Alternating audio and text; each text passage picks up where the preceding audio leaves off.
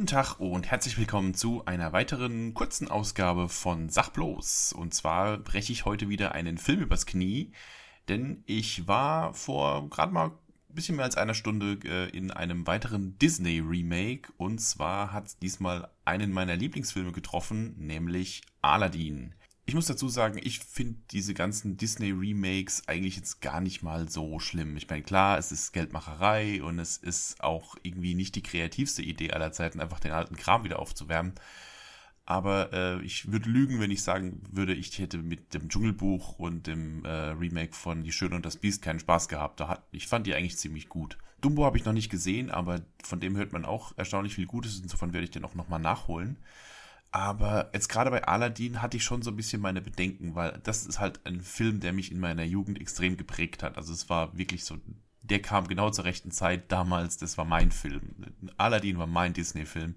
Insofern, ähm, naja, hatte ich so ein bisschen Bauchschmerzen, gerade was, so, was man so im Vorfeld gehört hat hier. Ähm, der Trailer sah so mau aus und äh, da ließ schon ein bisschen durchblicken, dass das alles ein bisschen, dass das vielleicht so die erste Gurke wird von den Disney Remakes.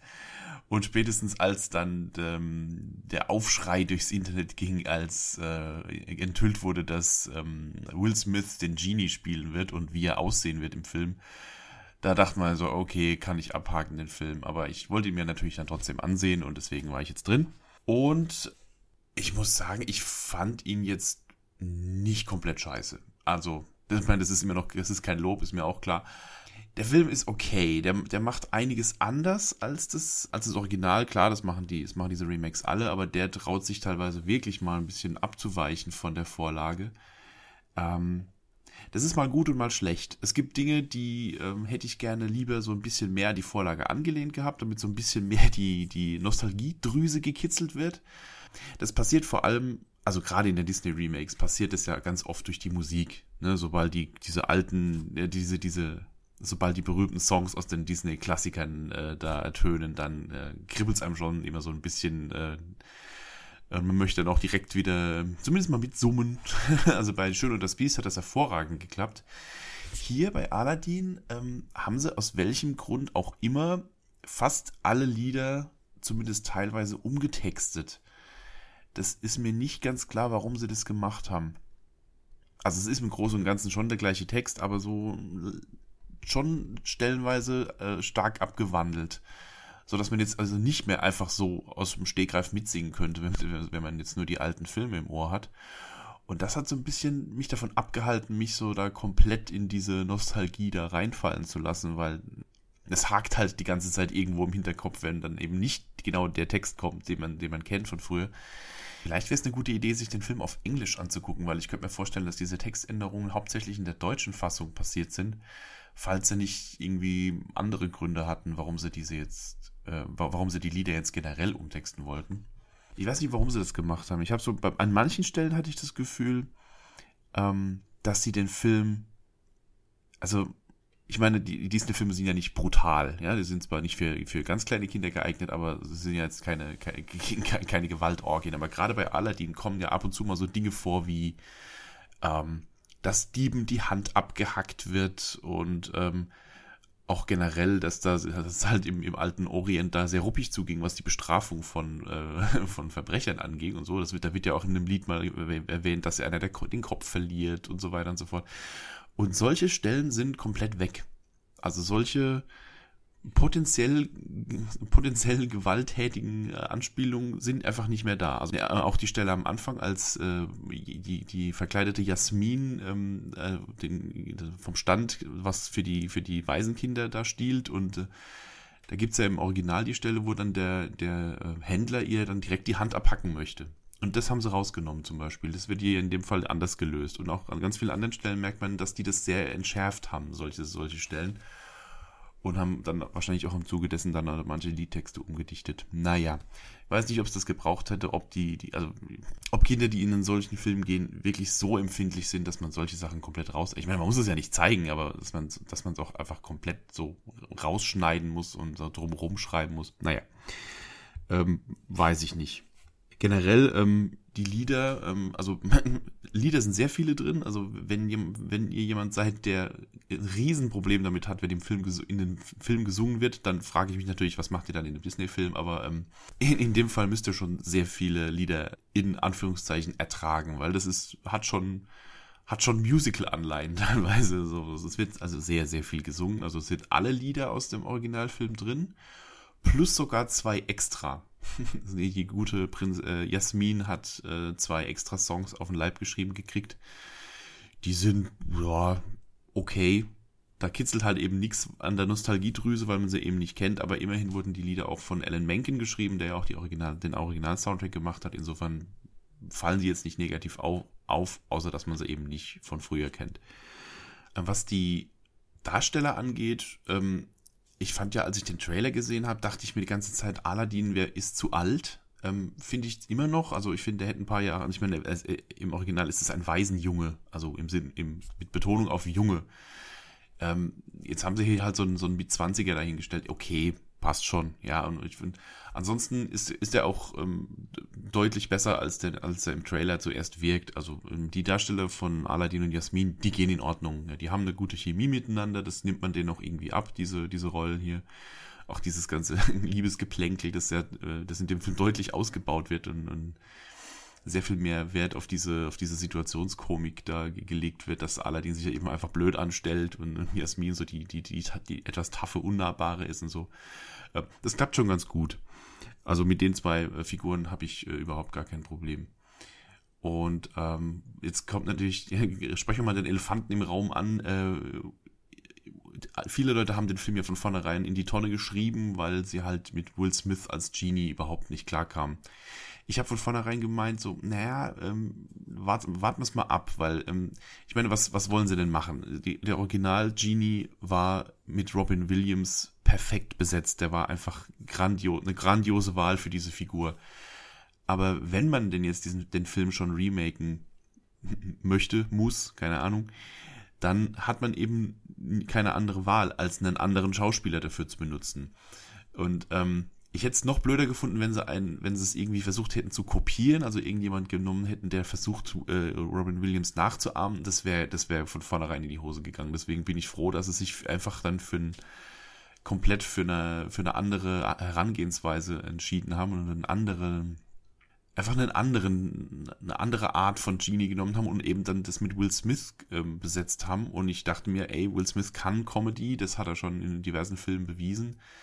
Ähm, und ich muss sagen, das funktioniert. Will Smith als Genie funktioniert wirklich gut. Ich meine, klar, Robin Williams wäre natürlich besser gewesen, aber ähm, wenn man sich darauf einlässt, dass jetzt eben Will Smith den Genie spielt, dann ist das wirklich gut. Er spielt halt quasi so ein bisschen, er ist so ein bisschen der Fresh Prince von Bel Air in Blau mit magischen Kräften.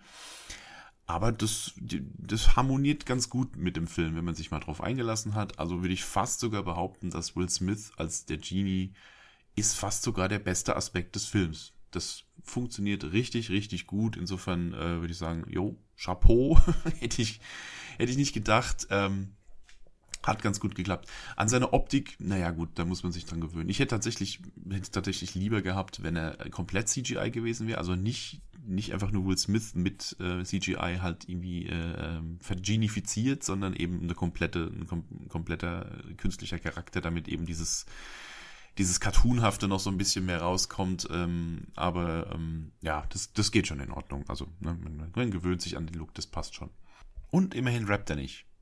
Bis auf im Abspann, da schon. Womit ich viel mehr Probleme habe, also mit einer Besetzung, mit der ich viel mehr Probleme habe, und das ging bei dem ganzen äh, Genie-Gebäsche so ein bisschen unter im Vorfeld, ist Jafar. Der geht gar nicht. Also, ich weiß nicht, was sie sich dabei gedacht haben. Ähm, der ist viel zu jung. Also, ich meine, im Original, wie alt ist, wie alt soll Jafar im Original sein? Das ist ein älterer Mann auf jeden Fall. Ja, der ist so hager und, und knochig und so. Und der Jafar im Film, im, im, im Realfilm, ist halt so ein junger Kerl irgendwie und der auch null bedrohlich aussieht. Das ist einfach so ein, so ein Milchbubi, der die ganze Zeit versucht, Super, äh, Superheld, der die ganze Zeit versucht, Bösewicht ähm, zu spielen und, und in, in seinen, seinen, seinen Turban und seiner Robe und so irgendwie furchtbar albern und verkleidet aussieht. Ich weiß nicht, was sie sich dabei gedacht haben. Ich habe am Anfang gedacht, vielleicht inszenieren sie das so, dass der am Anfang eben total nett und, und freundlich rüberkommen soll und dann sich quasi erst später als der Bösewicht entpuppt. Da hätte es ja Sinn gemacht, dass man ihm am Anfang das, dass er so harmlos aussieht.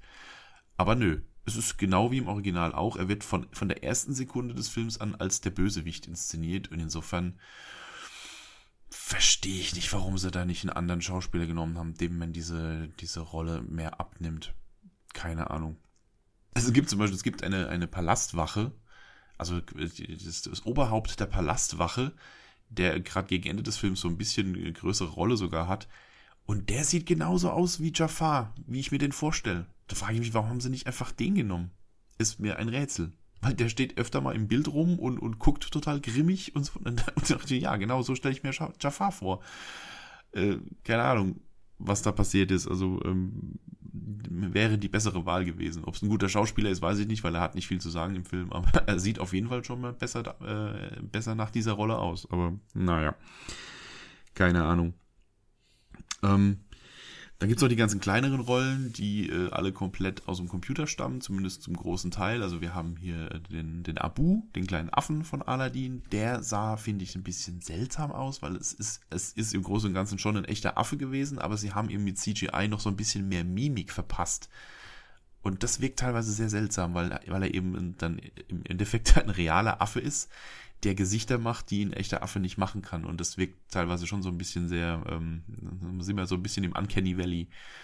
Ähm, weiß ich nicht. Hätte ich, hätte es vielleicht schöner gewesen, wenn sie einfach wirklich einen, einfach nur interessierten Affen genommen hätten. Ähm, ansonsten, was haben wir noch? Es gibt den, den Tiger von Jasmin. Das ist einfach nur ein großer Tiger aus, aus dem Computer. Mehr macht er ja auch nicht. Äh, passt schon. Es gibt äh, Jago, den Papageien von Jafar, der ja im Original eine echte Quasselstrippe ist. In dem Fall ist es halt einfach nur ein, äh, ein normaler Papagei, der ein bisschen mehr sprechen kann als der handelsübliche Ara. Äh, war auch okay. Und der fliegende Teppich. Der fliegende Teppich ist sehr cool gemacht. Der war im Original schon cool, der ist jetzt hier auch ganz cool. Passt, äh, passt sehr gut, haben sie gut hingekriegt. Ja, die, die, die Stadt Agrabah, ähm, habe ich jetzt im Nachhinein gehört, ähm, wurde komplett im Studio gedreht und das sieht man teilweise auch. Also es wirkt an, an ganz vielen Stellen nicht wie äh, ein orientalischer Bazar, sondern wirklich wie eine Kulisse. Das ist nicht, nicht furchtbar schlimm. Man guckt, es guckt sich auch so ein bisschen weg über die Laufzeit des Films, aber so ab und zu merkt man schon, dass da, dass da einfach Leute aus einer, aus einer Kulisse heraustreten und nicht irgendwie aus einem Haus. Ähm, weiß ich nicht, ob das, ob das anders machbar gewesen wäre, weil ich glaube, so so, so ein Originalset von so einer, von so einer, ähm, was ist denn das, mittelalterlichen orientalischen Stadt ist wahrscheinlich schon krass aufwendig, aber es sieht halt teilweise schon so ein bisschen nach Pappe aus. Nach Pappe in dem, im Hintergrund dann mit CGI ein Riesenpalast rein, rein, ähm, reingepastet wurde. Ja, naja, geht schon in Ordnung.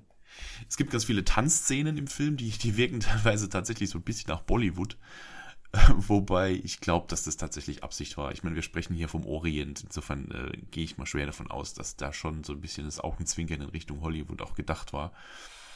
Und man muss aber tatsächlich sagen, diese Tanzszenen, die sehen schon, also bin jetzt kein großer Tanzfilm-Fan, aber da war die Choreografien waren gar nicht schlecht. Also die, da haben sie schon echt ein paar hinge, äh, sich ein paar Tänzer dahingestellt, die ihren Körper richtig krass unter Kontrolle haben. Das war schon, war tatsächlich schon beeindruckend. Hätte ich nicht gedacht, dass ausgerechnet sowas mir in so einem Film äh, positiv auffällt.